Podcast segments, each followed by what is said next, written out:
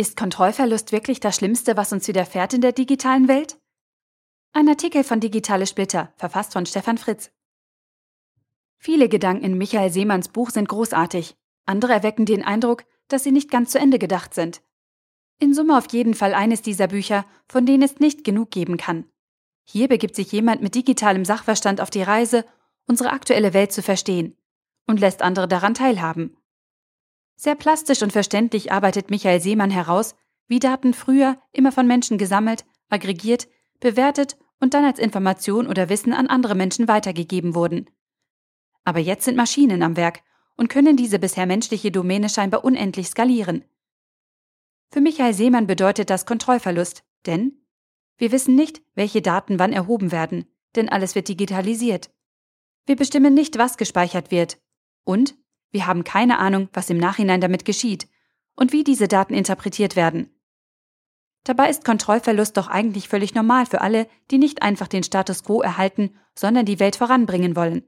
Denn was ist so schlimm daran, wenn man Daten und Informationen aus klinischen Studien, Satellitenaufnahmen oder Maschinen im Nachhinein neu bewertet und damit existierende Denkmuster niederreißt? Andere nennen das nüchtern und weniger selbstzentriert Big Data.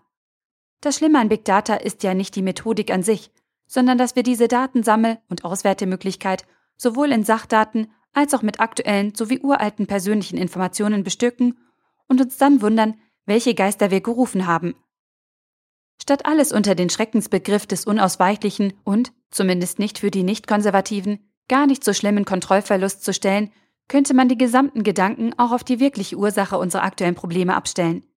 Das ungezügelte Sammeln von persönlichen und wirklich privaten Informationen in Erwartung neuer Erkenntnisse aufgrund der Methoden aus dem Big Data Arsenal.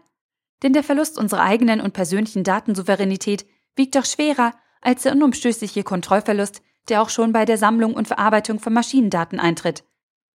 Trotz dieses blinden Fleckes aus der Welt der Konservativen enthält das Buch anregende neue Metaphern und eine lesenswerte Schlussfolgerung aus der aktuell nicht so ganz rundlaufenden digitalen Welt. Michael Seemann hat sich außerdem, quasi auf der Metaebene, noch mit neuen digitalen Konzepten für die Welt von morgen auseinandergesetzt. Er hat das Buchprojekt für sich über ein Crowdsourcing-Projekt finanziert und bedient die verschiedenen Vertriebs- und Verbreitungskanäle jetzt mit konsequenter und bewundernswerter innovativer Digitallogik, also sehr, sehr unkonservativ. Michael Seemann, Das neue Spiel, Strategien für die Welt nach dem digitalen Kontrollverlust. Orange Press, 256 Seiten für 20 Euro oder als Kindle-Ausgabe für 4,99 Euro. Der Artikel wurde gesprochen von Priya, Vorleserin bei Narando.